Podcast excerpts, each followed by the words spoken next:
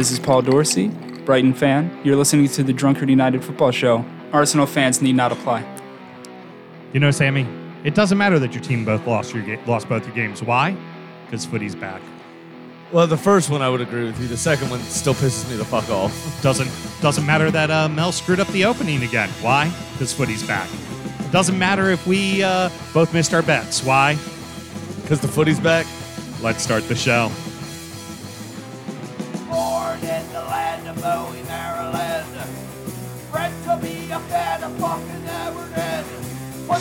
You in the eye and drink your rye.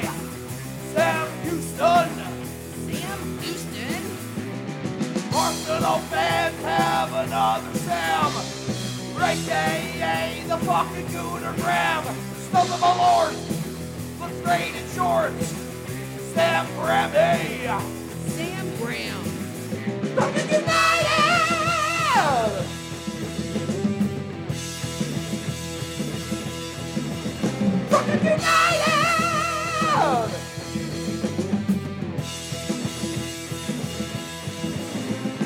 Hello and welcome to the Drunken United Football Show, a completely biased recap of the English Premier League is told by two common American schmucks. I am your host, Sam Houston, and across the way is my co-host, the desperate, the hurting, Samuel Graham. Sam, how you doing? Uh, desperate and hurting, actually. um, we don't have very much time there to make up the uh, money I've lost. Uh, no. Nope. and and Arsenal no do so good this week. No, do so good. No, not at all. Not, Not, one a chance. It, really, it's it's Arsenal being Arsenal. To be honest with you. Don't worry, we're dedicating an entire segment to it. we're recording at Studio H, just outside our nation's capital. You can check us out on all podcast platforms. Please be sure to subscribe, rate, and review because that certainly helps us uh, with uh, Apple Podcasts for certain. And uh, most importantly, share with one of your footballing friends. Uh, hell, just a friend who enjoys two drunk idiots saying fuck a lot. Yep. Send them along too. We can be witty, I guess, right? We did it for, or at least tried to, for three months with no footy. with nothing else to fucking talk about. Yeah. so, um, should you want to chat with us, there is many ways that you can. Um, Sammy, why don't you tell the good people how they can get in touch? Of course, we are at DU Football Show on all of your social media platforms Twitter, Instagram, and Facebook. Uh, and then we are DU Football Show at gmail.com to get in touch via email. Lovely, and we did get some emails this week, which is nice. We did. Uh, we also had some social media interaction um, Excellent. that I I, want to uh, get to real quick. oh, please go right ahead. um, because I thought it was a very good question. Uh, Mr. Justin, in one of the groups that we belong to, the Great uh, Debate Sports Talk. oh, yes, absolutely. That's uh, Jeff's group. Uh, yeah, uh, Jeff Whipple's group. Not normally, not normally a uh, a, a footy kind of uh, group. We talk a lot more. Definitely uh, not a footy centric group. yeah, group. talk talk a lot more uh, lot more NBA, NFL, and uh, a little bit of Major League Baseball. But it's a fun fun shit talking group. I enjoy it quite a bit. Yeah, absolutely. Uh, but uh, Mr. Justin uh, here said, "Can a soccer fan please explain why some teams don't start their best players? I'm thirsty for daily fantasy action, and watching matches this weekend, I've noticed two teams not start their best players. Um, this particular circumstance with COVID and just coming back, where the timing of the season is, and contracts and that kind of stuff, there's a big issue with um, if a player's contract is about to expire due to the end of the season, they may not want to play to and then get hurt. Right. Yep. Um, scupper a potential move in the summer. Um, there's rotation. The games are coming thick and fast. Um, so there is squad rotation in a lot of cases. Now, granted, this weekend was for most teams their first time out in three and a half months. Player might not be mentally prepared. Player might not be have been training well. Player may have came back to training late, um, depending on how his test came back Yep. uh, with COVID. Uh, in the case of the big one, which was Mo Salah, he had picked up a small knock during the week.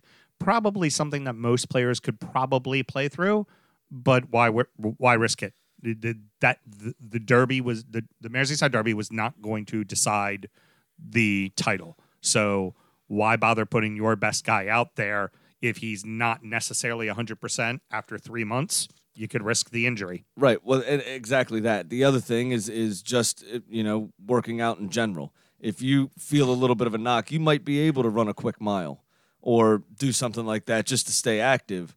But would you necessarily put yourself through a two-hour grueling workout? while you have that knock and risk a further, you know, potential month and a half, two month, three month layoff? No. Right. So that's that's kind of what it is. That's why he came on for 15 minutes at the end or 20 Oh, he minutes, didn't. whatever. He didn't come on at all. He was supposed to. Um, it was uh, Matip got hurt. Lovren came on. Oh, that's and right. That stopped Yeah, him yeah, from coming on. So You are right. But we'll get to that in the first segment, anyways. But yeah, so but that's that's the general consensus is is this most players in this situation would start had this been back in March um, when they were due to be played.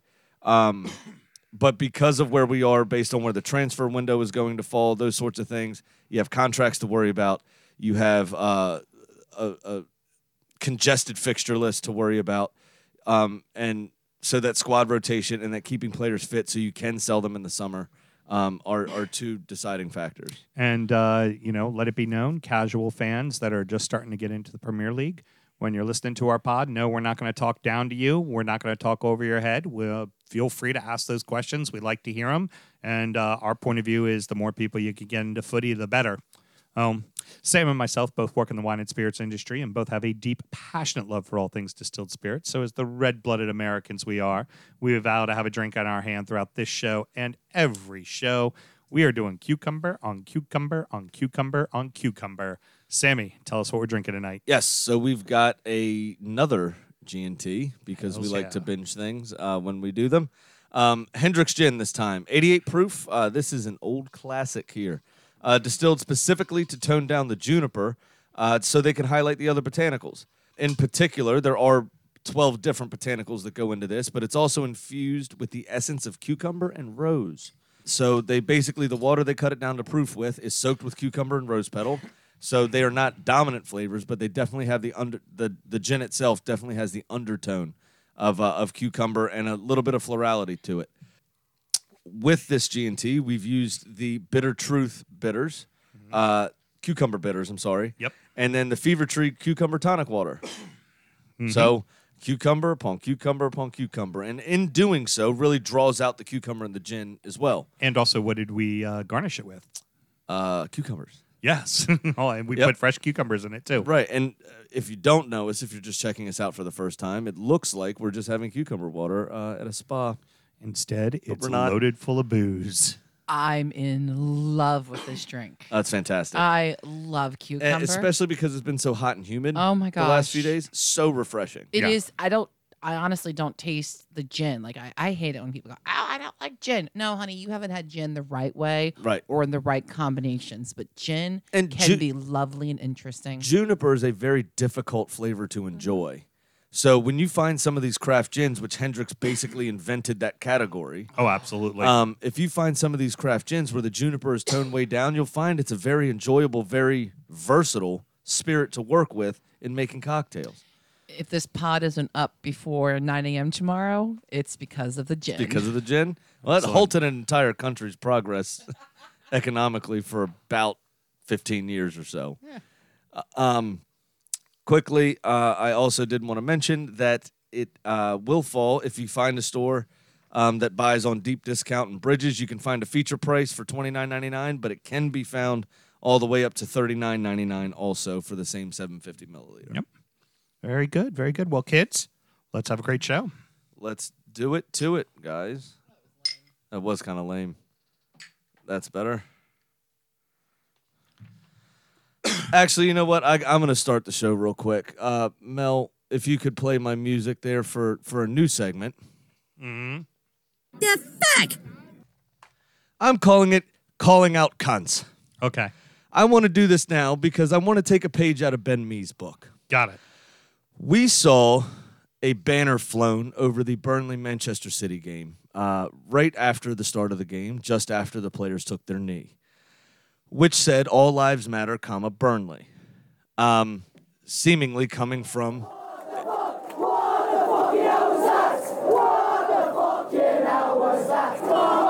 I figured you'd appreciate this Yeah. with it. I do appreciate that. Um, so, thank you, Molineux. No, that's actually Villa. Oh, that was Villa saying that. Yeah, one. fuck Oh the- yeah, fuck fuck VAR VAR is was the the Molineux. Molineux. Yeah, but anyway, uh, Ben Mee instead of when he spoke to reporters afterwards, instead of talking about the game and answering their questions, all he did was bring attention to how abhorrent that that display of blatant racism was. Okay. And I want to reiterate how abhorrent that is. There is a very obvious inequality systemically in the United States and abroad, and in those systems, including the police department, and the way they interact with black people. The Black Lives Matter movement is drawing attention to the inequality and brutality that subset of quote unquote all lives faces. Saying all lives matter or white lives matter as a rebuttal to Black Lives Matter is racist. Saying that is trying to quiet down, drown out, or downplay the importance of gaining equality in justice, in policing, in education, in finance, and in fucking life in general. If you are a quote all lives matter person, listen to your words. Black lives are a part of all lives. And if that group is unfairly targeted or profiled, then all lives don't fucking matter, do they? Saying this phrase as a response to Black Lives Matter shows you don't actually get it, or at this point, even want to get it, making you a fucking racist. Saying white lives matter, well, that's obvious as an uh, evidenced by white privilege. Saying this as a response to Black Lives Matter shows you don't give a fuck about black lives at all, and therefore are a racist cunt. White privilege doesn't mean that you didn't overcome obstacles or hardships. It simply means you didn't have to contend with your skin color being one of those obstacles or hardships. If at this point you are failing to understand any of this, you are willful in your ignorance and complicit with continuing the status quo and are therefore, in my opinion, racist bastards.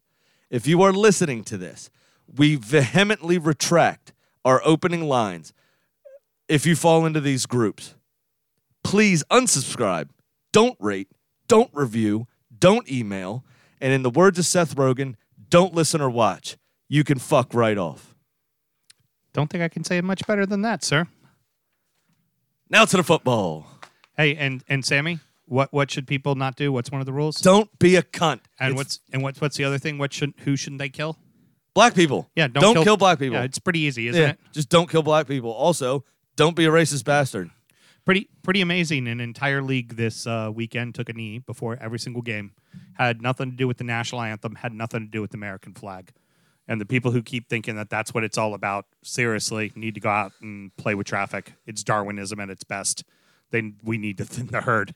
There was a comedian the other day that was talking about specifically COVID uh, and some of the things that were happening surrounding the pandemic and the way people were acting. It said you always learn about Darwinism and natural selection and those things, and you you learn about them in textbooks because they typically take three four generations to play out, so no one ever like actually sees it.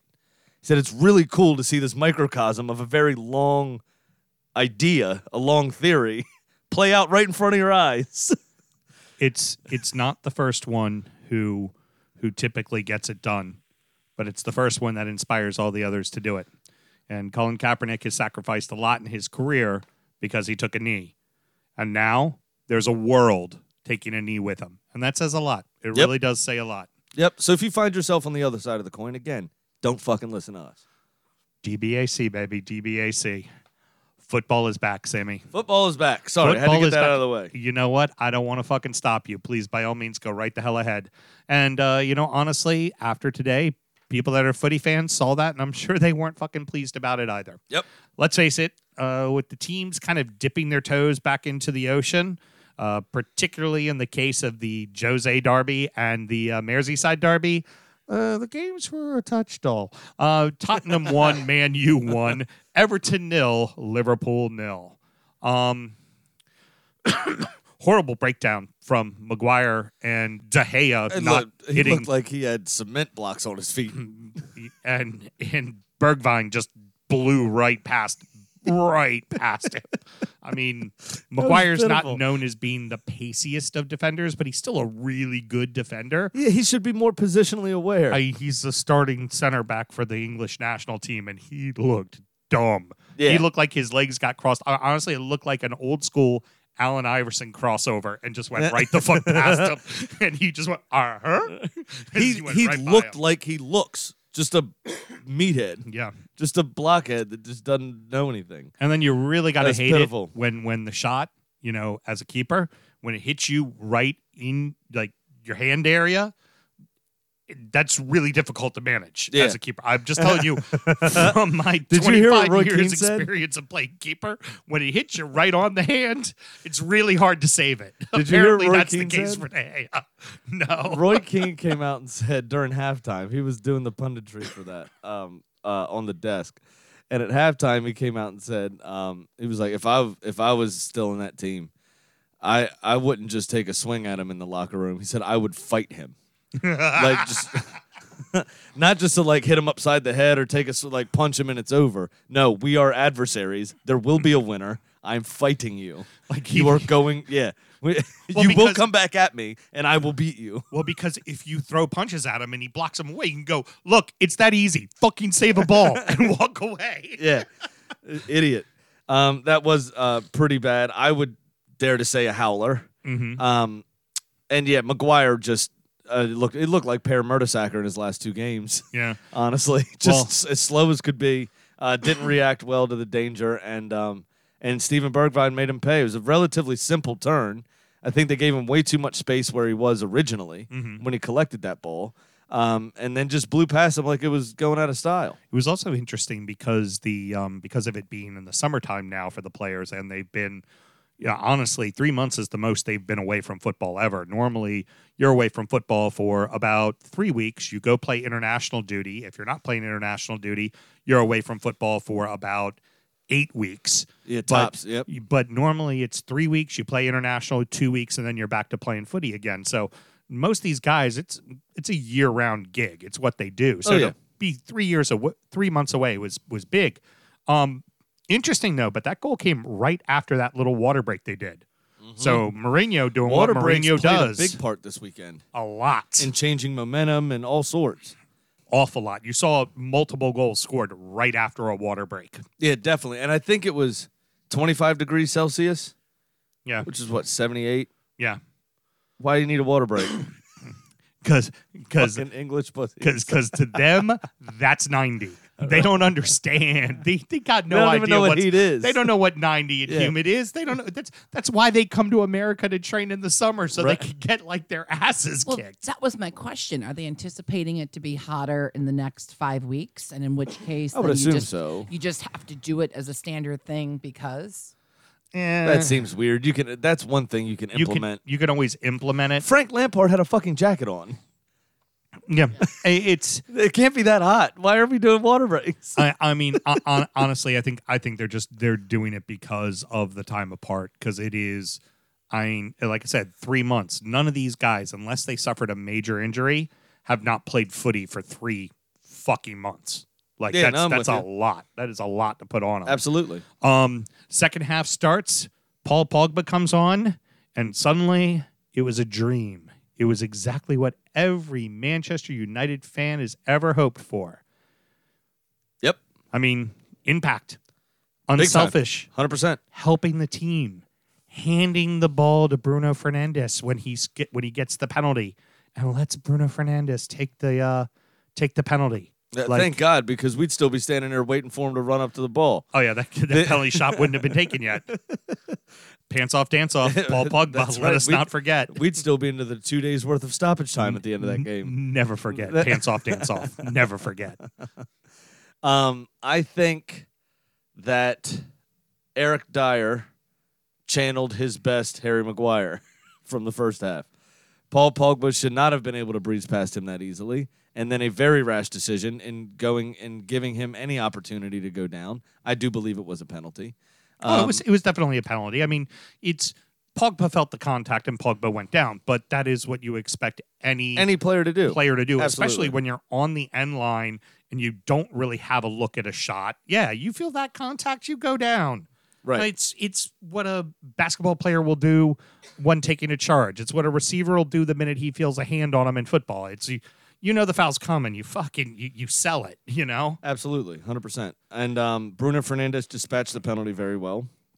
Um, both keepers played very well. Uh. After The one big gap. the one big gaff, there was a couple of brilliant saves.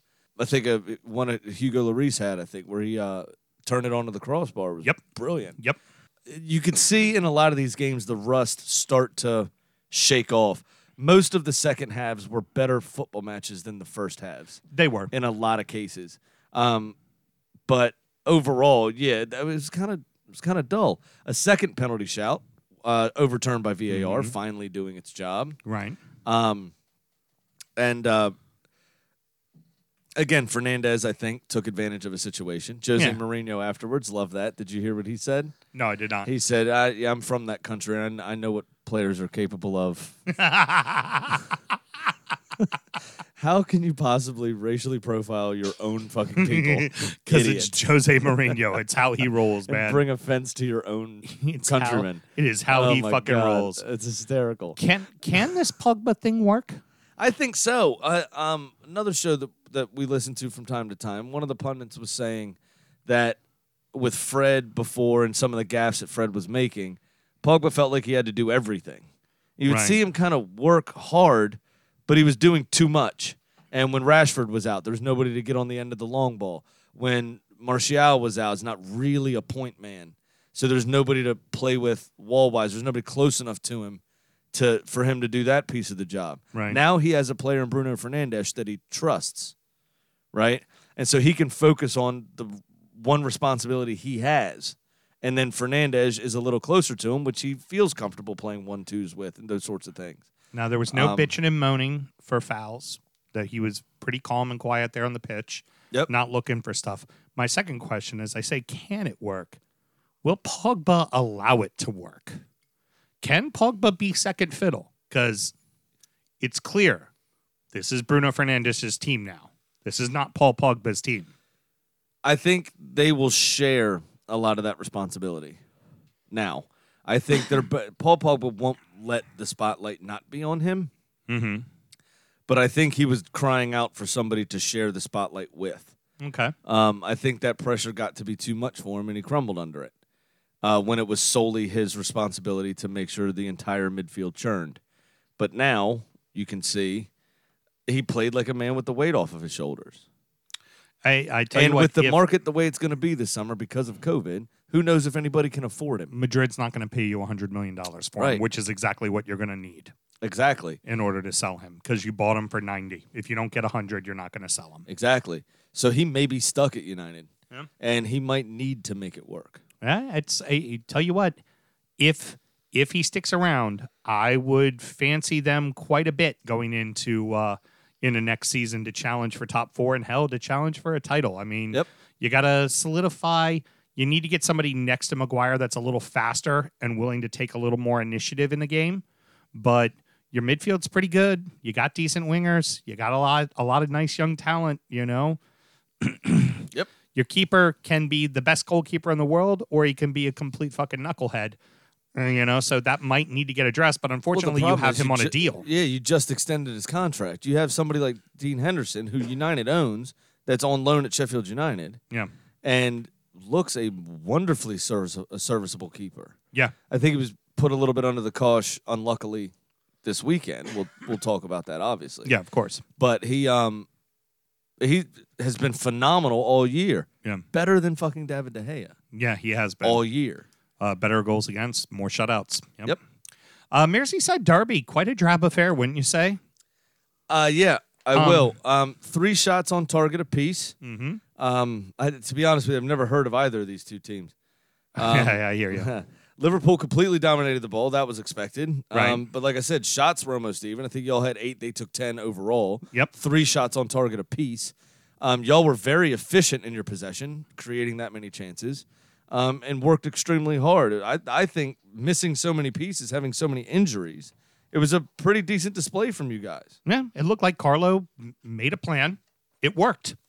The team followed it, which was great. Um, incredible to see the 19 year old get his uh, uh, Anthony Gordon get his first Premier League start. He has been subbing in quite a bit uh, before uh, the whole COVID thing went down, but getting to get his first Premier League start in a Merseyside derby. Unfortunately, to an empty stadium. And his family not able to be there, but still something he's probably going to remember forever. Yeah, I'm sure somebody in the family got a press pass somehow. Yeah, they snuck. They, Come snuck, on. they snuck old pops in there. I'm Come sure. on. Yeah. Mom or But pops they- got into that game. but they had um yeah they, i thought y'all had an excellent game i really did um i thought liverpool was wasteful in their chances early on um, and kind of I don't want to say crumbled under the task, but because they ended up being equal to it. But you all had a, a big flurry of chances right at the end of the game, two or three. Uh, that could have we could have snuck one. You could have snuck a winner, Yeah, absolutely. absolutely. It it felt like um Liverpool Liverpool was playing not to get hurt and not to lose. Yeah, You know, it did not feel like they were going into that derby going, "We're going to win this fucking thing." yeah. Um, and I wonder if that's a hangover effect from where they were before COVID, because before COVID, they got knocked out of the FA Cup, they got knocked out of the Champions League, and they suffered their first defeat to a relegation battling team. Like, Yep. That's not, the truth. Not doing well. And I think maybe Klopp's just kind of easing them back in and just going, you know what? We'll worry about it when we face City in a couple of weeks. Right. I mean, You they know? only need to take six points from these final eight games All right. uh, total, and they'll win the title regardless of City's results. Which which they can do, honestly, the way it's now working out, they could do it against City. right. They probably, I mean, considering this year, no no offense to us because of the Merseyside Derby, but I'm sure Klopp would love to take it Take- at at the Etihad against City Over Pep, yeah. Oh, he'd love to do it that Hundred way. percent. So I, I just um, fun fact also very interesting. They may now, after Wednesday, they it may be too late for this to come to fruition. Right. But had they beat you and had they won on Wednesday, it would have been both simultaneously the earliest and the latest that a team had ever won the title. Really? Yep. Okay. How? How? Because how do you ask? Oh, COVID. COVID. So it's it'll it's late June. League always ends in May, so it's the latest date that anyone has ever won the title. But there would have been seven games left, Which is the which earliest is the earliest someone's ever won. someone's ever won the title. It's normally it's like four or five games left is normally Right. when the title's determined. a determined. little bit of pub trivia that now is completely false because they can't win it on Wednesday. exactly. I don't think. Um, and and for me as an Evertonian, I'll tell you what. Um, this season, Liverpool has dropped points now to only three teams. First in a draw to United, second in a loss to uh, Watford, and then again to us this weekend.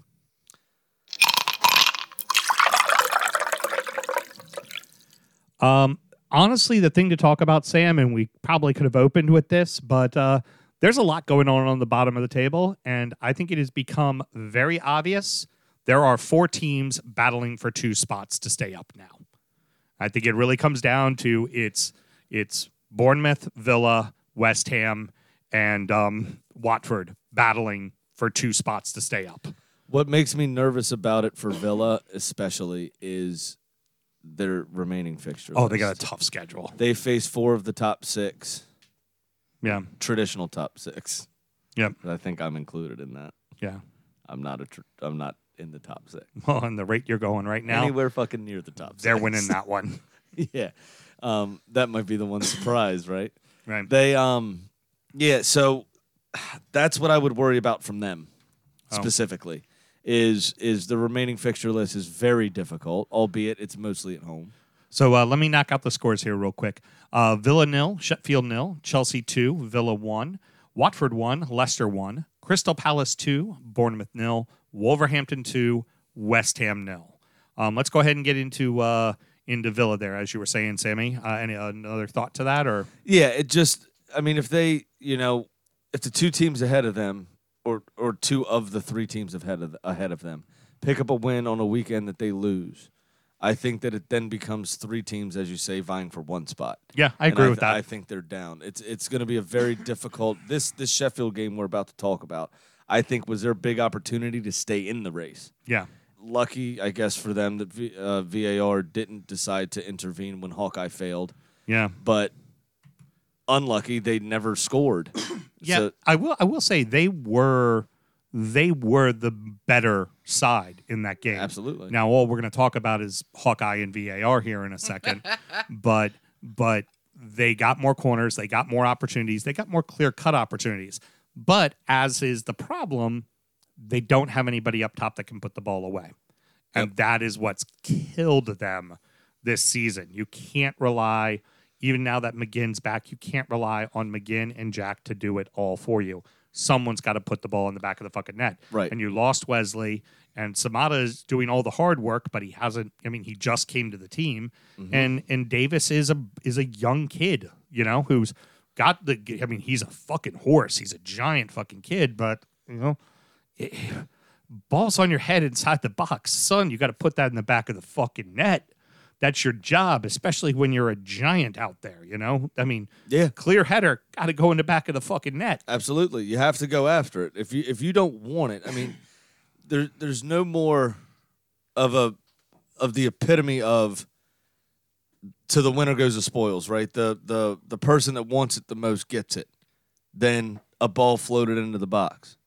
Yep. You think of somebody like Giroud, has his critics, technically gifted in my opinion. You know my feelings on him Yeah. but he's strong, he's big, and he puts himself about.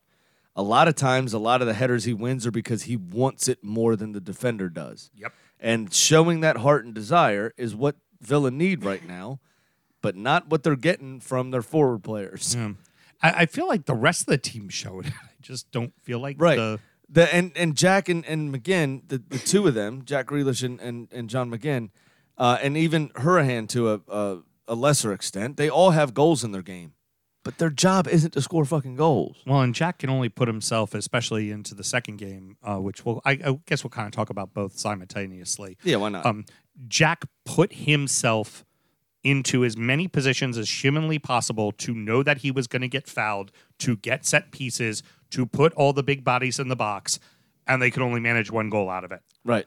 They got opportunity after opportunity mm-hmm. after opportunity against Chelsea as well. I, I and that's and that's Jack going. I'm going to risk injury and put my ass on the fucking line, dribble in front of people, tease them with the ball, knowing that they're going to fucking hack me. And he's getting knocked down a ton, and he's doing it to get those fucking free kicks. Yep. Put some of them in the back of the fucking net, boys. Did not go unnoticed that the announcers spent so much time downplaying Villa, uh, talking about as are going down as if it's inevitable, and what team Jack's going to go to next. Like they speculated on that two or three times during Yeah. the show. doesn't surprise me. I ha, I don't think Dean Smith is the most brilliant tactician that the No. league has He ever always- seen. He always looks lost. He never. He just. He looks like he reminds me of that guy from that movie that is the coach of the team that just shows up but doesn't have it all together. But he's a good bloke that works in the city and everybody likes him. But he's just not terrific. And I just don't think. I- And I don't know what I'm talking about Yeah. clearly. I'm just talking about the impression I get from how he carries himself, to what he wears, to how he talks in interviews, to what his body language is. He seems in over his head. Yeah. Uh, when it became clear that there wasn't going to be a forward coming in in January of any real quality, Uh, Samatta has. he- I, I like Samatta, but he's not what they needed. right? What I would do if I were Dean Smith, and you can fight me on it if you want to, is I would have studied essentially every single game that Barcelona played under Pep Guardiola from like 2011 to 2013. With guess what? Without A false nine. yeah, Yep. No Where striker. there is no striker. Yep. And especially when you have a midfield that has goals in them, like Hourihane, McGinn, and Grealish, all of them with their movement can occupy that space for a time, and they have the ability to finish. Where none of those strikers at Aston Villa currently have the ability to finish. So, and even um, uh, Douglas Ruiz, uh, uh, Luiz, I'm sorry, to a certain extent, has an eye for goal. Yeah. Um, a little bit more of a flair goal, uh, not you know very many. Um, he does just kind of add exclamation points from time to time. One free kick comes to mind, but why they didn't go to that sort of a system, and that's where I, I think Dean Smith's um, tactical ability is a shortcoming for them. So uh, since we went ahead and talked about Chelsea uh, Villa first, a couple of nice goals by the way out of Chelsea, and it's kind of what you expected Chelsea to do. They, I mean, they gave up the lead, and Villa tried to do all they could to to hold on to it, but you know, within a couple of minutes, it was tied, and then then the lead was taken by Chelsea. Yeah. Uh, Mel, you want to go ahead and uh, go ahead and throw back that uh, nice, refreshing shot I of know, Malort I'm real waiting quick? to see which one of you are going to videotape this because I haven't had Malort. Oh, here we go. We'll have him video because I'm going to take my first one with you. Uh, no, no, no, no, no. You take yours when you uh, talk about your two losses there, killer. I don't wanna Apparently, do you're not that. allowed. You're He's gonna got do that. rules. I don't want to do that. I'm a fucking tyrant. Uh, you're right. Scarf on. So the other, th- oh, say your final piece I mean, I got, I got that we nothing to always do before. shots. Um, I, I appreciated listening to the announcers talk about how what team Jack's going to go to, the inevitability of Villa going down, uh, the number two in the coaching staff. Apparently, he wanted the job at Chelsea, and that's kind of the stuff they were talking about with Villa. And so That's John I'm Terry. not. Yep. He also wants to fuck your uh, wife. That's what Everyone's John Terry wife. wants to Yeah, do. yeah, yeah. all of the he wives. has that look about him. Like I don't. Yeah, I'm not. I'm not happy with it. So yeah, I got nothing more to say. Uh, up the Villa, maybe, but uh, when they go down, remember I go where Jack goes. Now Mel's like the announcers. Oh yuck! Oh God! I know it's worse coming back, isn't it? Oh, ah! Oh, it sucks. I don't even know what to wash it down with. Oh, that lovely gin and tonic will probably work. Ah, there it goes. yes, that worked Um, really well. Uh, let's So go the- ahead. Get, the- get, yeah, go ahead. I'm sorry, real quick.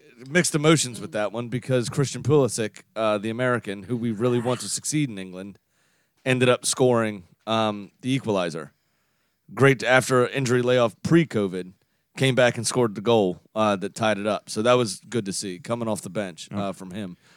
Um, so all we can say about Sheffield, the Sheffield United game for Villa, Villa got lucky. The ball was in the back of the net. Hawkeye, which is the goal line technology, did not work. Now, mind you, it's the first time it hasn't worked in nine thousand goal questionable goal situations. No, nine thousand games that Hawkeye's Yes. been involved in. So Yeah. so guess what? Hawkeye immediately admitted it, immediately said, We got it wrong. We're very sorry. You know what? You get the pass. That's okay. Because it's worked Well- for nine thousand fucking games. What Yeah. doesn't work is how come for 60 seconds of play, I'm sorry, 69 seconds of play, how the fuck VAR does not look at a fucking television screen when their job is to look at a fucking television screen. uh, Hey so Graham, I didn't mind. so yeah, Mel thought it worked perfectly. We Um, owed that one. I mean, sorry, Nick. I agree because Nick immediately sent a message in. I saw, yeah. Uh, sorry, Nick. I, I I know they got screwed, but I don't care. We were owed that. We got screwed over many times. Oh, you were VAR. screwed over with the uh, Jack Grealish uh, Oh, yeah. against Crystal Palace, the penalty Yep, that the didn't goal- get called, yep. and he got fucking a yellow for diving, and it wasn't It a was dive. nowhere near a Plus, dive. the game really means nothing to Sheffield. They're just finishing out their season. They're well, not now, up. now it They're doesn't because after what happened to them in Newcastle this weekend. Yep. Uh, so uh, besides there not being much to talk about in the actual game itself, um, the last thing I'll leave it with is uh, I'm just happy that football came back. I was happy to watch professional football. Yeah, that was I, the first game. I worked extra on Tuesday last week so I could be off early enough to see the game live, to get home and see the game live. Um, but uh, the the only talking point for me we just went over is laugh my fucking ass off VAR. You were a bunch of cunts. You're still a bunch of cunts. very good, very good. So um, let's uh, kind of kick through these next three uh, pretty quickly. I mean, they're not really a ton to talk about in each of them. Um, for Watford Leicester, it was nothing until the last five minutes of the game. yeah, essentially, the entire game was absolute dog shit. Leicester scored a great goal, and then right at the death was it Dawson, the center back, with a bicycle. Yeah. When does that It was shit great. happen? No, absolutely, it was wonderful. the The one thing, I mean, the, the game was lively. They were trying.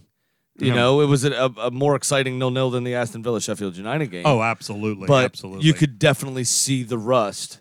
And then in the last ten minutes, the rust visibly shook off the players, and they had some quality went, about them. Oh, wait, we're Yeah. supposed to score here. Let's Um, do it twice, quickly. But fuck all that happened. Ben Chilwell, potential goal of the season there. Oh.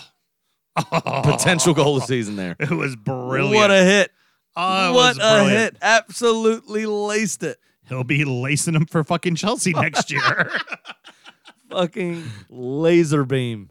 That was brilliant. Yeah, it was. It, there were. It was two great goals, and that kind of made up for a slightly mundane game. But but what can be said is much like Villa, at least trying. It looked like Villa tried, right? Yeah, yeah, yeah. It looked like Watford was trying. Mm-hmm. When we get to Norwich, it doesn't look like Norwich is even fucking trying anymore. And They in- thought they were still in quarantine. and in the case and in the case of the next match with for West Ham and Wolverhampton, it looked like West Ham tried, but they can't try good enough. yeah. they don't try so good. I mean, I all the credit to the world to uh, Declan Rice for playing center back and filling in a void and doing a job and putting in a shift, but. You know, when you've got a right back starting for you that's a kid that's about to go out of contract that does not want to re sign with you and then just gets burned over and over and over again down the side in the first half, it's just Yep. like, The, the other thing, Adama Traore completely changed that game. oh, oh yeah. It's As soon as he came on. it's what Traore does. Absolutely. And when he starts, it's not the same. It's He's- not. He still does a lot of good things, but especially when players begin to get knackered with as physical and as fast, and um, now over the last year and a half, two years, as smart, and with the final ball that he's added to his game, and even finishing he's added to his game. Now, when he comes on those last twenty minutes, and the other team's kind of huffing and puffing, there's Yeah. Uh, no more That outside back's exhausted. there's no more gut wrenching feeling than seeing him standing at midfield ready to come on. It's like, oh Christ. Yeah. I just did all this Yeah. for the last hour. And now I got 30 minutes against this dude. And you've got an NFL running back coming on Yeah. the pitch with like short, squatty, big chest, huge fucking legs. Oh, and he's lightning fast. Yeah. and, like- and like, he oh. can change pace. Now, it sucks. but, but then when you play him in, you know, when you play against him and you put him on as a starter, you as a defender, you can get him out of a game real quick. Run him into the corner, play physical with him early. He gets dejected very quickly. So Yeah. for me, it's like his best job is coming in off the bench and maybe not with Wolverhampton. If I was a team like, you know, one of the, the top six clubs, I'd spend 40, 50 million on that guy legitimately and just go, your job is to fucking win games in the last 10 fucking minutes. yeah, and I'm going to use you every fucking game to do that. And he'd he'd respond. He would completely respond to that, I think. I 100%. He, he, would like to start. He'd like to play is, all the time, but I think he he'd knows- respond. Yeah, as long as he knows the plan and you're honest with him about it. Now, every player wants to start. Uh, every player wants to to play all 90 minutes, but it, it's not literally it's not possible. Right? Yeah. So as long as you're honest with him about the game plan and th- and then it backs it up. The game plan itself is working, Right. right? There's nothing wrong with that. Yeah. Um, footballing wise, I would say the unluckiest person in football due to COVID is Danny Ings. Yeah. The way he's been banging goals in all season, he hit the bar early on in that game, and then had a great finish Well, later gonna- in that game. We're going to talk about that in the last segment. We haven't talked about him yet. I know, but you, we mentioned Norwich. I thought we were. I just that I just said too. Norwich isn't trying. Oh, all right. Sorry. I just said Norwich. Is, it's nice when you listen to me. Yeah. Well, let's go ahead into the next game of the the last game of this segment.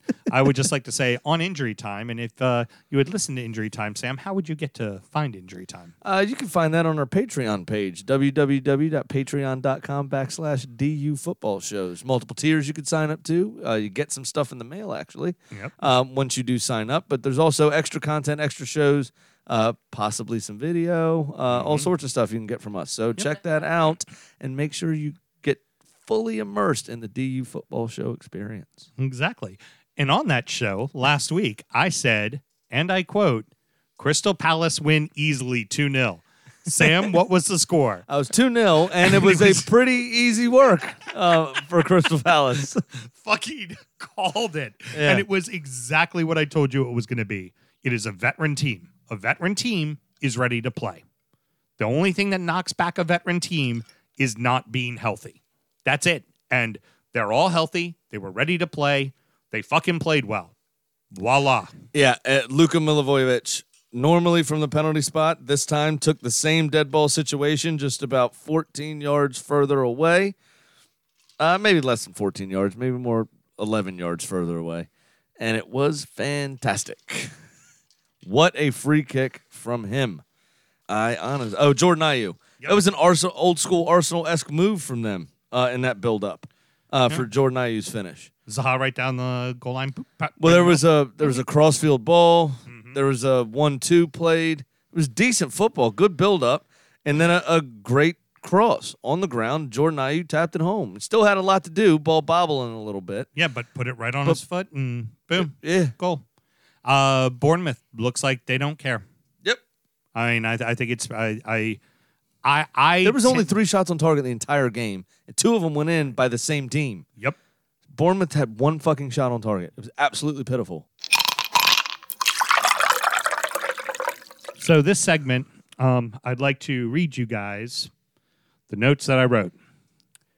And now, Arsenal, Manchester City three, Arsenal nil.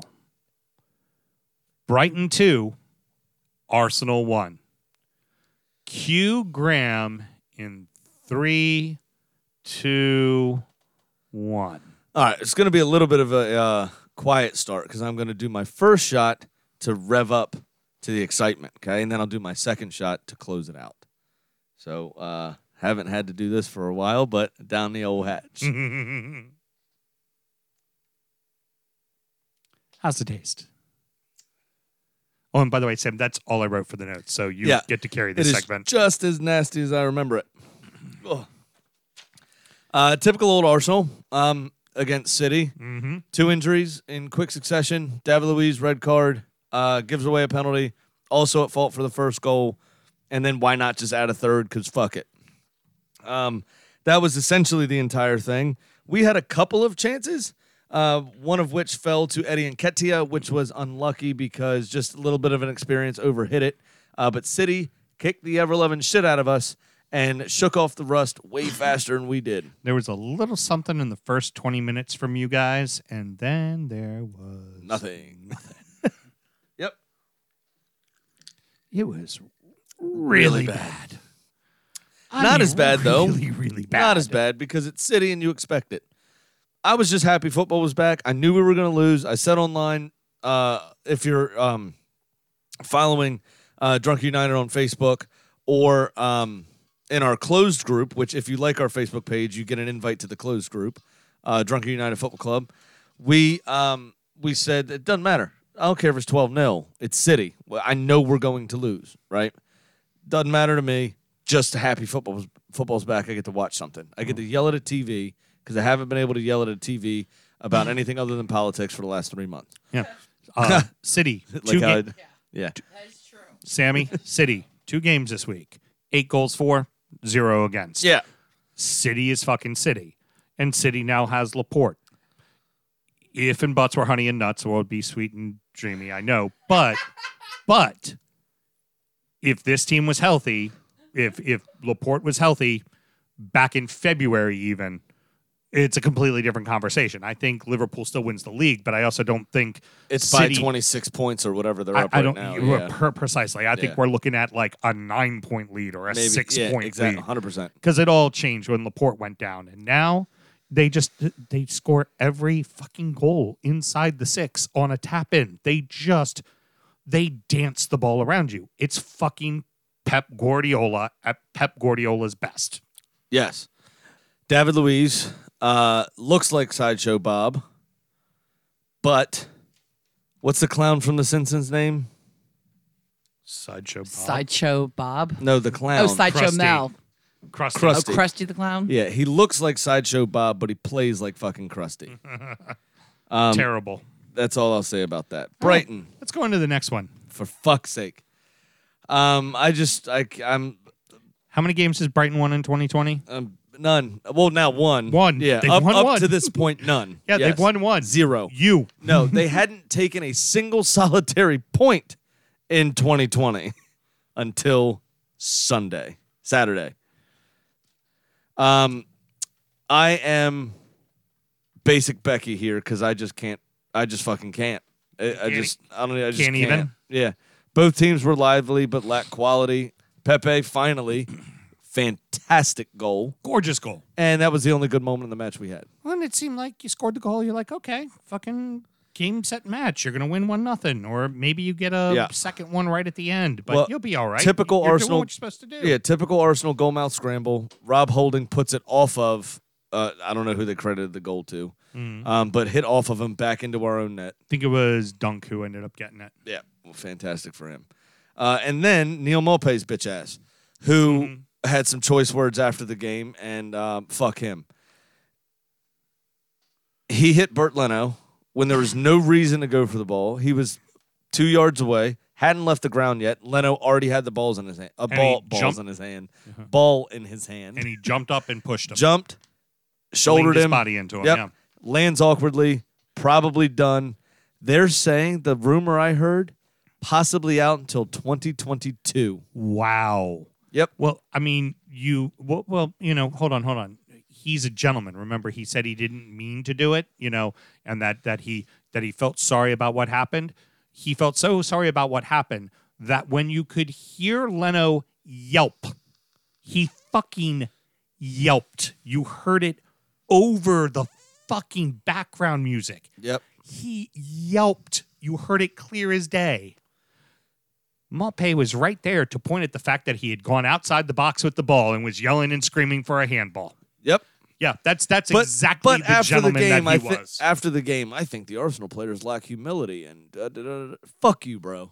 Okay. Um, you you might have just ended a man's career. He's going to sit up when you try to go over and touch his hand to go, "Oh, I'm so sorry," to try to make yourself look like the good guy. If he sits up in the fucking stretcher and looks at you and tells you to fuck right off and points in your face, you fucking take it and you just go, "All right, yeah, okay." I I I, I tried to smooth it over, didn't work. He's right. yeah. you know? Basically. Um, so that being said, um, Oh, and then to quote Charlie Austin. Oh, and then and then what he did, did he do then? He scored the game winner oh yeah, and right yeah, in extra time, right? Because your team an just doesn't we have no care. spine. zero spine whatsoever. So to quote Charlie Austin, and to round out this segment, um, it's a joke. It's a joke. Rounding out the rest of the league, and oh, so that happened. It's not really oh, so that happened. It's footy happened, footy happened, fucking footy happened. Yes, sir. Newcastle three, Sheffield nil. Um, Southampton three, Norwich nil. Man City five, Burnley nil. I think you're doing Newcastle a disservice here, putting them in know, this segment. I- We don't get to talk about them often. I needed to round out this segment, so I put them in. Um, but that also reminds me, real quick, I was fully prepared to just mock Joelinton. It was there. First half, he runs down the pitch. He's all uh, by himself against the keeper, kicks the ball directly into the ground and watches it bounce out wide. I'm like, there we go. That's our story. We're just going to mock Joelinton. And then Sheffield got a red card, and then suddenly didn't know how to play football when they had to play with a back four. Joelinton involved in both of those incidents, the two yellows. Mm-hmm. Um, the first obviously was a little bit of a shoving match. Uh, that uh, was it. Johnny Egan that got the red card. Is that right? Yes. Yep. Shouldn't have been involved in. No reason to do that. Push Joelinton, got the yellow. Then starts dragging him back. The jostling for position brings ends up bringing Joelinton down after a lo- uh, actually a decent turn from Joelinton. Which, after you've watched Joelinton kick the ball into the ground when he was going away to goal, why don't you just let him run on to goal? Right, Because he's probably going to fuck it up anyways. Absolutely. Instead, you're like, nah, I'm going to pull him down, knowing you're going to get the second yellow, knowing you're going to get sent Yep. off. Uh, very obvious Matt Ritchie's importance Mm. uh, as he was missing earlier in the season um, when Newcastle was on one of their terrible runs. Hell of a strike. Henderson, I think, could have done better. He was he was caught, as you like to say to me, tree trunked. Yeah, he was caught flat-footed. Yeah. Um, I think part of it was struck very well. Don't don't Oh, take oh yeah. anything away from the oh, it was strike. a great hit. I think part of the problem was is there was a, a moment of hesitation. Nobody talked about it that I heard, but Danny Rose's run on the left, the overlap as Matt Ritchie was carrying the ball, forced the defender to have to think about the run. And he stayed just enough off of Matt Ritchie that he got that half a yard to have a strike. Um, by the time he addressed Matt Ritchie, the ball was already past him.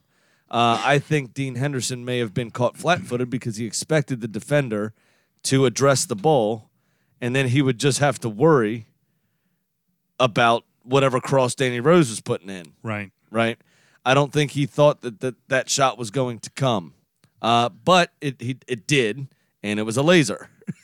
All right. So, real quick, we got a uh, question from uh, uh, our boy Keith out in uh, Frederick, Newcastle supporter, who was on for the potential Newcastle takeover show with us when we did the Zoom meeting. Yes, Um, so, Mel, if Aston Villa fails to beat the mighty Magpies on Wednesday, mighty magpies. three game winning streak, is she conceding relegation or is she still holding out for hope? I thought they had a chance of escaping, but the play of the bottom three makes me think that they are all going down now. Um, I think I actually lost hope a while ago. It's the two of you that are both uh, rooting for Villa to come up, and I, I secretly think that's just because you know it's good for the show if Villa stays up. But I'm, I think I've already conceded it. I'm, I actually don't mind Villa. I, would go I love Villa. as saying that. I love Villa, but we couldn't get points against Sheffield. Although Sheffield plays good. I mean, I'm not knocking them, but we couldn't get you know one point for a friggin' tie. I hate. Still, I still hate that thing. By the way. I know. I know. Uh, but let's see what happens on Wednesday. Let me uh, let me revisit that question next week. I mean, it screams because uh, Newcastle's won two in a row and has played well that they will completely suck a dick next week. Absolutely. I mean, I'm looking forward to them. what Newcastle does. I'm looking forward to them sucking a dick. Did you? It'll be like it'll be like the like That can't be show the, title. the take the, the takeover it goes through. could. The takeover goes through. They suck the dick. that is Yeah. exactly what happens. Well, because the problem is, if they win a third in a row, Mike Ashley's not going to sell. He'd be like, "Oh, this is a viable business option." yeah, no, no, no. Wait, I could sell it for four hundred and fifty million. I believe we've s- we've scored one goal in five games. Yeah, Something like that. Yeah, that's really sad. That's really sad. Uh, in terms of Newcastle, though, quickly, um, Is it Newcastle or Tewcastle? na- A well, little now both. it's three Castle. yes. They, they, um, I think this is the longest time between back-to-back wins in Longest winning streak. in footballing history. Yeah. There we go. Longest winning streak Well, for no, the, Newcastle. the longest winning. St- well, no, that was the longest holding a cup. right, right, right. Say the Portsmouth I'm in World saying- War II. I'm just saying for uh, Newcastle, longest winning streak. Oh, ever, absolutely, 100. percent They, um, uh, Joelinton nabbed a goal finally after all of his hard work. He did work very hard Yeah, in he this did. game. He played very, Absolutely. he played pretty well, better than I've seen him play all season. Maximin and, and Almiron are fantastic on the wings. Busy. They're really great players. Maximin grabbed a goal. I think Henderson was was unfairly criticized for that, um, having to come across. His defender should have dealt with it. Absolutely whiffed the ball, and uh, coming across still got a foot to it, but it, it, Maximin smashed it. Yeah, he killed it. Yeah, so Steve Bruce, just like to say, uh, he came out with some comments. Did you hear these comments? Um, yeah, I heard he talked about he's looking forward to the next coach while he's still under contract for three fucking years. Even that's though you won 3 0, I just want Alan and Keith and all the boys to know that you didn't fucking fail to disappoint. Your currently contracted coach, who has probably less time on his current deal than Alan Pardew still has on his parachute payments for being sacked, uh, welcomed the idea essentially of a new coach coming in and all but wished him good luck Yep. post takeover. Um, Southampton, Norwich. Um, we don't have any Norwich people who listen to this show, and Norwich is dead man walking. Notch. And um, Southampton, if we have anybody who listens that are Southampton fans, they sure as fuck haven't reached out. I do. Oh, we do. Somebody in my neighborhood. Oh, okay, excellent. We Actually. do actually finally have a Southampton fan. Yeah. I like it. Kenny, what's up, buddy? All right, excellent. Um, well, but I, they they they did exactly what they were supposed to do. Uh, Hasenhüttl got them playing good ball. The right people scored goals. They're, I mean, they're going to be safe. Yes. The only thing that I would say about this uh, was the point I tried to bring up earlier and then got shot down by the court jester. I mean, tyrant. Um, is is uh, Danny Ings, footballing wise, has to be the most unlucky person in all of football. Um, Harry Kane was hurt. The Euros were this summer. Didn't know if Harry Kane was going to get back in time to be fit for the Euros. Maybe a Wayne Rooney situation where he was brought anyway and gained mat- match fitness during the tournament. But Danny Ings was due up to be England's number one, um, potentially. In maybe Euros, yeah. maybe alongside Tammy Abraham. And COVID allowed Kane to get fit, forced the Euros to be pushed back to next year. And who knows if that form is going to continue. Yeah. And who's to say Tammy and um, and Harry Kane aren't in more blistering form? Right. And I just, it, and it, obviously, I, I want to be sensitive to everyone that's been affected directly by this disease and everything else. I'm strictly speaking in a footballing sense. As it comes to Danny Ings, he is the most unlucky person on the face of the planet. Absolutely. Um, so with City and uh, and Burnley, allow me to say the following: in the last four games, City had beat Burnley a total twenty to one. Now in five games, they have now beat them a total twenty-five to one. It's time to tell you what a little we know. It is prediction time. Sammy, you have uh, reached a monumentous uh, opportunity. You have broken Mount 2000. You are now down $2,097. How do you feel on this momentous occasion? Good. Excellent. Good. Coming right back in. All right, good. What I got to I, mean, um, I, I, just, got to sell my mattress, but to place this next bet. But uh, I'm feeling good, feeling confident. So before you make your bet, I just want to know: Can you become a Mister Three Thousand? Can you do it? I think you can, Sam. Of course, I can.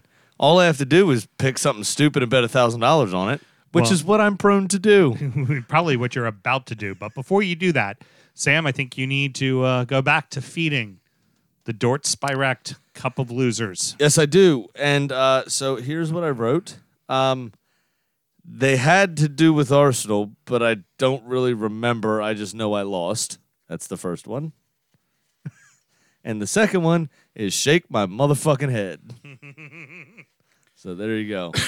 Um, as you make before you make your bet, I'll go ahead and say what mine says is at least I'm not as bad as Graham. Thank you so much. Alrighty. Thank you so much. Go All ahead right. and tell us what cockamamie shit you have today. So I obviously need to make up a lot of ground. Uh, I have picked a four-part parlay uh, because I need the money. This should go over really well. It should, and should I hit, which I do have the potential to do, it will put me in the black, my friend. is a two thousand dollar winner. It will be Oh, I Leicester. can't wait to hear this shit. Leicester to win against Brighton with Vardy to score, and Everton to win against Norwich with Richarlison to score. Okay.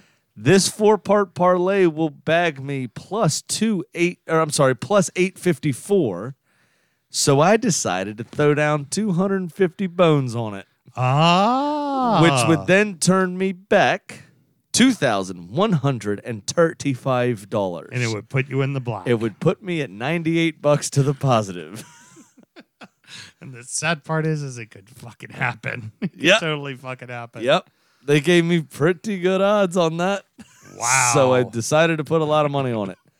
And um yeah, I think I will once again and then all it'll be City to win, City to win, City to win, City yeah, to win. just just to make sure you survive. Absolutely. And I will like I did last year be far behind with only 6 games to go and I'll still end up on top. well, that's all right. It's I'm- a tried and true system, my friend. Dare I say, 100% of the time, it works 100% of the time because we've only done this for one season prior to now. So I have a 100% success rate with this system. all right. Well, let's check in on our degenerate. And now it's time for our degenerate gambling friend Pat's pick of the week. Well, that didn't go well. Uh, so pushing on one bet and winning one is probably as unlucky as you'll get. So let's just try one game this week. And what I think is an easy one. Usually I take the weekend primetime game. uh, but I need a win. So I'm going to take Manchester City over Chelsea, uh, giving a half a goal. So all I got to do is win by one at minus 145. I'll bet 145 to win 100. Uh, that's about as easy as it gets. I hope, Jesus, I picked some bad games last week. Talk to you next week, boys. You know, he he just he had a rager in his pants, man. He was just like Yes. games, games, Games, games. cut bet, cut bet, cut bet. No, he just Yeah. bet all the games. So can I just like put my arm around Pat for a second? sure, go right ahead. Um, I found out it was not illegal to bet horse racing on your uh, on the internet in Maryland, Right. and I put a hundred bucks in. When I found the day after I found this out, put a hundred bucks in that uh, I believe it was Saturday morning. Uh huh. Twelve dollars I put down on some race in England. Won two hundred and two bucks. Nice. Cashed out one hundred and ten, and proceeded to spend back one hundred and eighty-four dollars over the rest of the weekend and not win shit. Just because I could.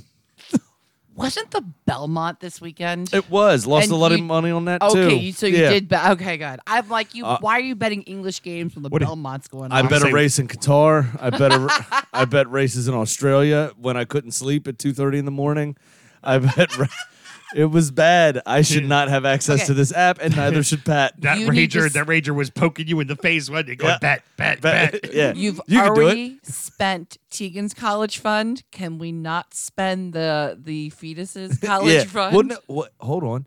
I won two hundred and two bucks on my Okay. first twelve dollars. I cashed out one hundred and ten on the hundred I put in. I'm still up ten dollars. All right, we'll put that ten. I was playing with house money. Put that Right. ten dollars in fetus's college fund. yes. Yeah. Sorry. Sorry to No interrupt. problem. Let's go ahead to me. Big Sam's Lock of the Week. Um, so I'm currently down three hundred and sixty-seven dollars, which is a lot less than two thousand and ninety-seven. Uh, unfortunately for me, Craig Dawson hits an overhead kick, which is not supposed to fucking happen, or else I would have hit my fucking bet and I would have been halfway to uh, in the black again, which something I've already done this season. Unlike you, it is sad that we talk about our successes and the fact that one of us has been in the black for one week. um, so bad. So this week I'm gonna uh, I'm actually doing a parlay as well. I'm gonna pick a couple of gold scorers in the midweek. I'm gonna take um, Raul Jimenez to score against Bournemouth and Sadio Mane to score against Palace, and for them to score at any time will net me plus 324, getting me closer to the black. There you go. Mine are anytime goal scorers also. I don't Yeah. think I mentioned Yeah, that. yeah, yeah. Yeah. I, I I assumed that. Yes. Now that was a great segment, but we give you more. Each week, Mel goes into the backyard and visits and has a chat with our fabulous fowl. I give you Kitty the chicken. Fabulous foul.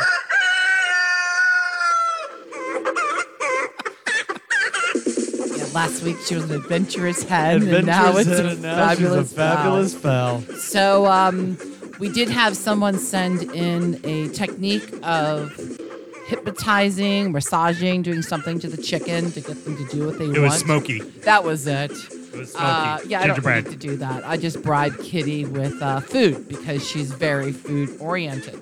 That being said, She's a fat chicken. she really is. Kitty was not happy to be back at 500, but she knows she'll get it right this week. So I gave her Spurs hosting West Ham. Now, Kitty quickly pulled out a photo of her, which it was odd. It was a Polaroid, it was not on her iPhone.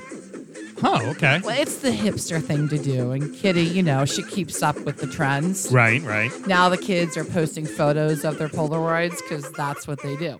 Anyway, she pulled out the Polaroid, and it was uh, her and Steve Nash and Adam Richman at a restaurant holding up a shirt saying, I survived the Colossal Burger.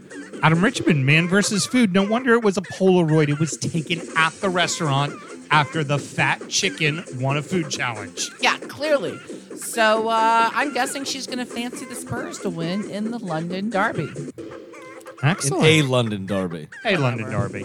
Not wrote, the he, London he Derby. wrote the London. I meant- I meant That's a dig. That's a subtle dig. So I just read what's put in front of me. That's a subtle dig. And hey, Mel, what should we always do? oh yeah, gamble and, And uh, um, what else, Sam? Because you forgot to do it at the start Uh, of the show. Drink responsibly. Uh, thank Ladies you. and gentlemen, always remember to gamble and drink responsibly.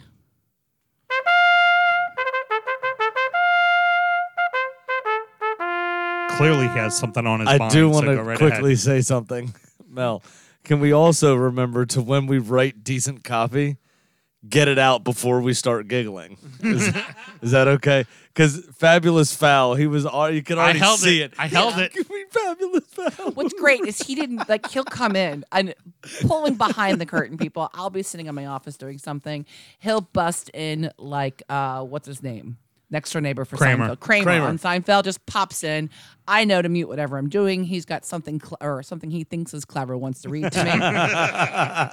and it was Monday mornings or Because it Sunday evenings. I know it's the kitty, the chicken bit, but he left out Adventurous Hen the week before and left out Fabulous Fowl. Now that is in the rules of three. We've got one and two. What could he come up with next week? That'll be three. Right. Yeah, give you one more. I'll give you one more. Anyways, isn't this a slut segment? Yes, it is. So it is. Uh, the mighty FK Sluts unfortunately lost to uh, Newman Grundo to keep with the uh, Seinfeld bit. um, the lost one nothing. Uh, points of interest in the game is that with 80 minutes left, two separate Sluts players got their second yellows a minute apart. So they went from 11 to 10 to 9 like that. And unfortunately, they dominated the pace of the game. It was all them. They had one unfortunate counterattack led to a goal, and then the ref really kind of fucked them over. Now, something that I'm uh, a little interested in is after we've done our interview with uh, uh, Vitaly Trubilia, who was absolutely delightful last week. Um, He I- was great bloke. I noticed on YouTube there were at least a half a dozen overhead views of the stadium. And I'm wondering if old government was listening because I said, um, you know, talking about the size of the grounds that maybe they were showing it off. That or one of their cameramen had just gotten a new drone and was playing with it. Now, the other interesting point to bring up as well. Oh, oh we got a picture of Vitaly with we- fish. Mute myself. I was just saying, uh, Vitaly after our interview was going fishing, and so I was showing Graham a shot of him holding up his fish. At dinner for two, three days there. Yeah, at least. nicely done.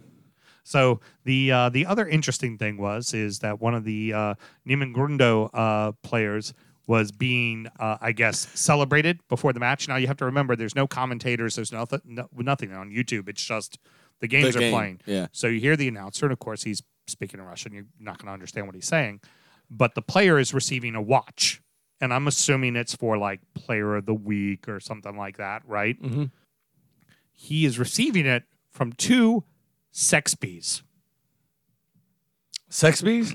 I'm sorry. Sex bees. That was a question mark at So the end of my. that's oh, f- It is Uh, two. It is two females dressed in leotards, with like black leotards with black stockings, and then they have bright yellow garters around their waist that goes down to their stockings, and yellow bee heads on their head.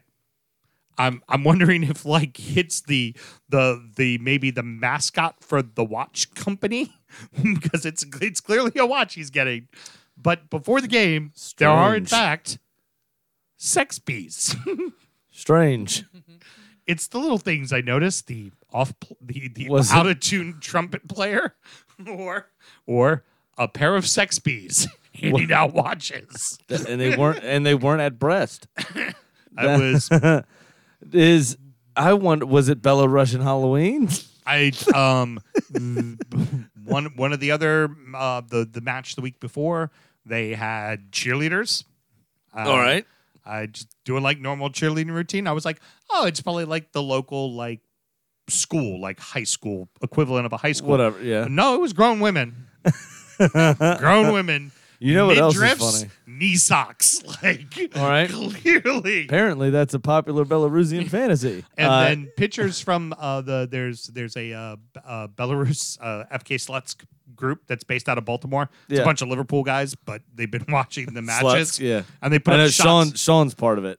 The uh, the head of the Liverpool group in, in Yeah. Baltimore. So yeah. they put up a bunch of pictures of like just guys in the stands, like one guy with his shirt completely off, another guy with his shirt wide open, just big old beer belly sitting in the Just sun, chilling. Just Yeah. I gotta check those out. That sounds hysterical. That's fantastic. Sex bees, huh? Sex bees. Sex bees. I don't want to call them sexy bees. I want to call them sex bees. All right.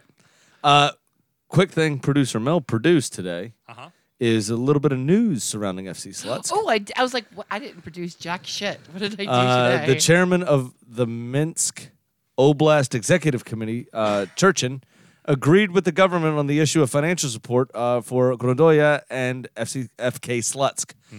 A decision was made to financially help these two clubs. Uh, the social significance of these clubs is huge. Chairman of that committee, I'm not going to say it again, Alexander Churchin, uh, agreed with the government on the issue of financial support for Grondoya and Slutsk, uh, which represent the central region in the major league of the Championship of Belarus. Um, the head of the main department of sports and tourism of the committee, Yevgeny Boloychik, uh, said that Churchin personally decided to look into the functioning of the clubs after he learned about the difficult financial situation of the direct sponsors of the team. The Grundoyski and Slutsky, which is now a new funny word, Slutsky. uh, sugar factory. Very good. They're sponsored by a sugar factory, receiving watches at Sex Bees. Well, There's you go. nothing better. There's From the next season, fuck the EPL. Next season, this is the Drunkard United Belarusian football show, and this is all we're doing mm-hmm. is covering the Grundoyan Sletsky Sugar Factory, which sponsors Sex Bees and watches, and our beloved FK Slutsky. I just want you to know the We're shirtless fans. with Vitali has gotten six downloads in Belarus and Russia. And they've been going back and listening because Adventurous Hen had four downloads from Belarus. Oh, that's awesome. So Sweet. We may be Excellent. Well, picking up some uh, Belarusian fans. So please send us in some questions. That's awesome. Would love yeah. to hear from you. Thank and you to- guys. And tell fantastic. us tell us more about the clubs. If somebody And happens to be bees. if somebody Tell happens us to be a about the sex bees. somebody happens to be a Slutsk fan, uh, we want to know about the badge. We want to know about the history of the club and all that good stuff. We like Rush, it's just drunk people.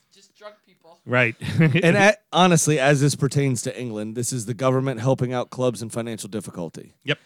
We've talked briefly about this in League One and League Two, and how some of these clubs are going to operate, especially if no fans come back. Right. So now there is some sort of European precedent for helping out clubs in the lower divisions um, with government money or uh, or other teams' money. So just to bring it back to a serious note, it's nice to see this happen. This should happen. No club should have to fold because of this. I believe that no business should have to close because of this. it's good. It helps supports the city. It brings pride to the city. It's very important. Absolutely, it's it, it's incredibly culturally important, and it's it's good to see a government give a fuck about its people. Yeah. Well, and Well, uh, after no, I, I won't get into it. I'd argue that the DU football show is also culturally important. And Graham, if they want to support us, how can That's they do that? www.patreon.com backslash DU football show. Uh, tons of extras. Uh, you get the full experience with Sam and myself.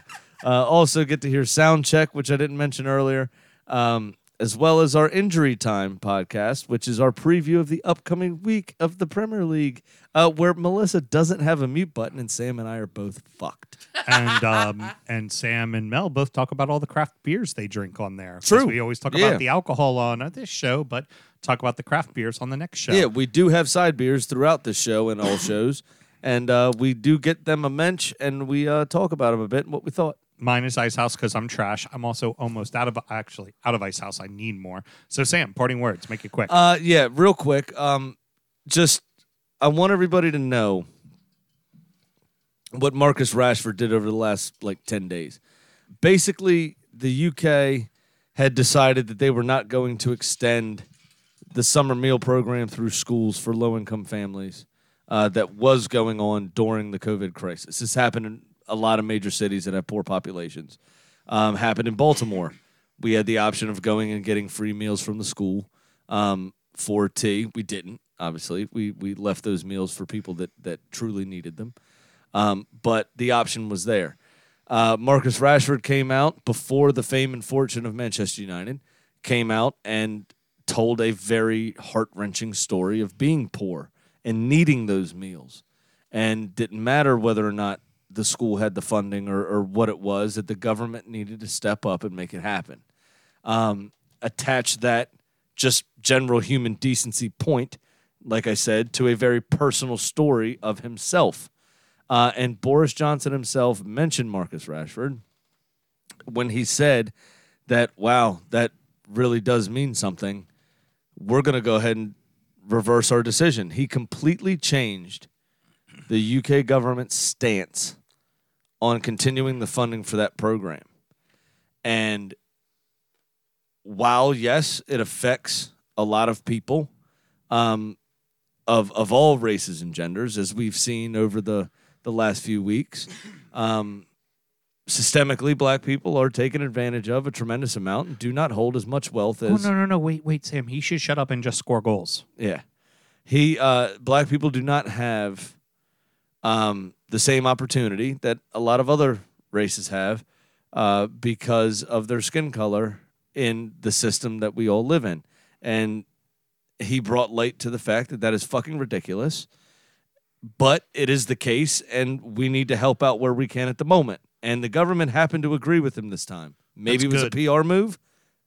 Don't care. It got done and um, and good on him. And more athletes like Colin Kaepernick, like Marcus Rashford, uh, more athletes need to use their platform for issues that are important because sports, as pure as it is in terms of competition, is riddled with corruption for money, is riddled with issues, but can be a tremendous avenue for change. I have never met personally a racist athlete Yeah. because you share locker rooms, you're up close and personal, you work hard together, you see what people of different backgrounds, different cultures are about, right? You see the the the content of their character, as Martin Luther King said. There is no fear anymore. You're brethren now. You're on the same team. You're soldiers in arms, you know? And I personally believe that sports is one of the biggest avenues for change that can possibly exist. And more athletes should speak up. Shut up and dribble. That one cunt said on Yeah. on uh, on the news about LeBron James. Um, shut up and score goals is Oh, a common trope. Oh no no oh, no! Wait wait wait wait wait wait! But the white quarterback said uh, something about the flag, and she said he should be allowed to voice an opinion. Correct. So Good old Laura Ingraham, so fuck all that shit. cunt with a hard T. She is. Yeah. With a hard T. Hard C, hard T. Yeah. Fuck all that shit. Athletes are citizens of whatever country they're from. They live and work in possibly other countries, but these issues, these these political issues affect their lives, and they're just as entitled as any motherfucker is to sit on Facebook and voice their motherfucking opinion. Yeah. You're so allowed to sit on Facebook and run your mouth. They're allowed to. they're allowed to too. use their platform just because you're mad that you have six followers on Instagram and only six people that are like minded hear you out. Fuck you. Who cares? You're small potatoes. You're small minded. You're small potatoes. You're a piece of shit. And I hugely hate you. people should stop thinking that um, these programs that are being used are because every black person lives like an episode of The Wire. It is not a father that works on the street corner selling drugs and a mom that's a basehead. It's fucking two parents that work two jobs, middle fucking minimum wage paying jobs, and barely can pay the fucking bills. And guess what? Those free meals is a little bit of fucking help. And they're able to do a little bit more for their family because of that. There's nothing. st- Stop fucking overthinking it, people. It's really not that big of a deal. It's Actually, pennies I- on the dollar for us for taxes to pay just a little bit extra for for a kid to be able to have a hot fucking meal. you don't want a kid to have a fucking hot meal. It's just terrible. Overthink. Start fucking thinking. Because you're just being a cunt. you're just being a cunt. Start thinking. Start thinking about other people. Overthink about other people. And don't be a fucking cunt. DBAC baby. Next up is injury time. More of the same. That felt good. We do a little uh, preview of the weekend's games, uh, including the FA Cup this weekend as well. And Sam, how can you check that out again? www.patreon.com backslash the football show. I mean, only Alex Jones does a better plug than you, sir. Too bad He's his a show fucking crazy cunt. Yeah. All right, everybody. Till next week. Good night. Born in the land of Bowie, Maryland. Bred to be a fan of fucking Everton. Punch you in the eye and drink your rye. Sam Houston. Arsenal fans have another Sam. Great day, the fucking Gooner Graham. Stuff of my lord, look straight in shorts. Sam Graham, hey. Sam Graham. Brooklyn United!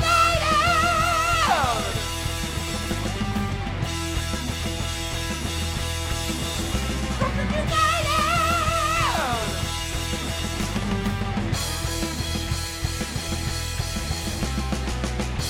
hit the fucking mute button.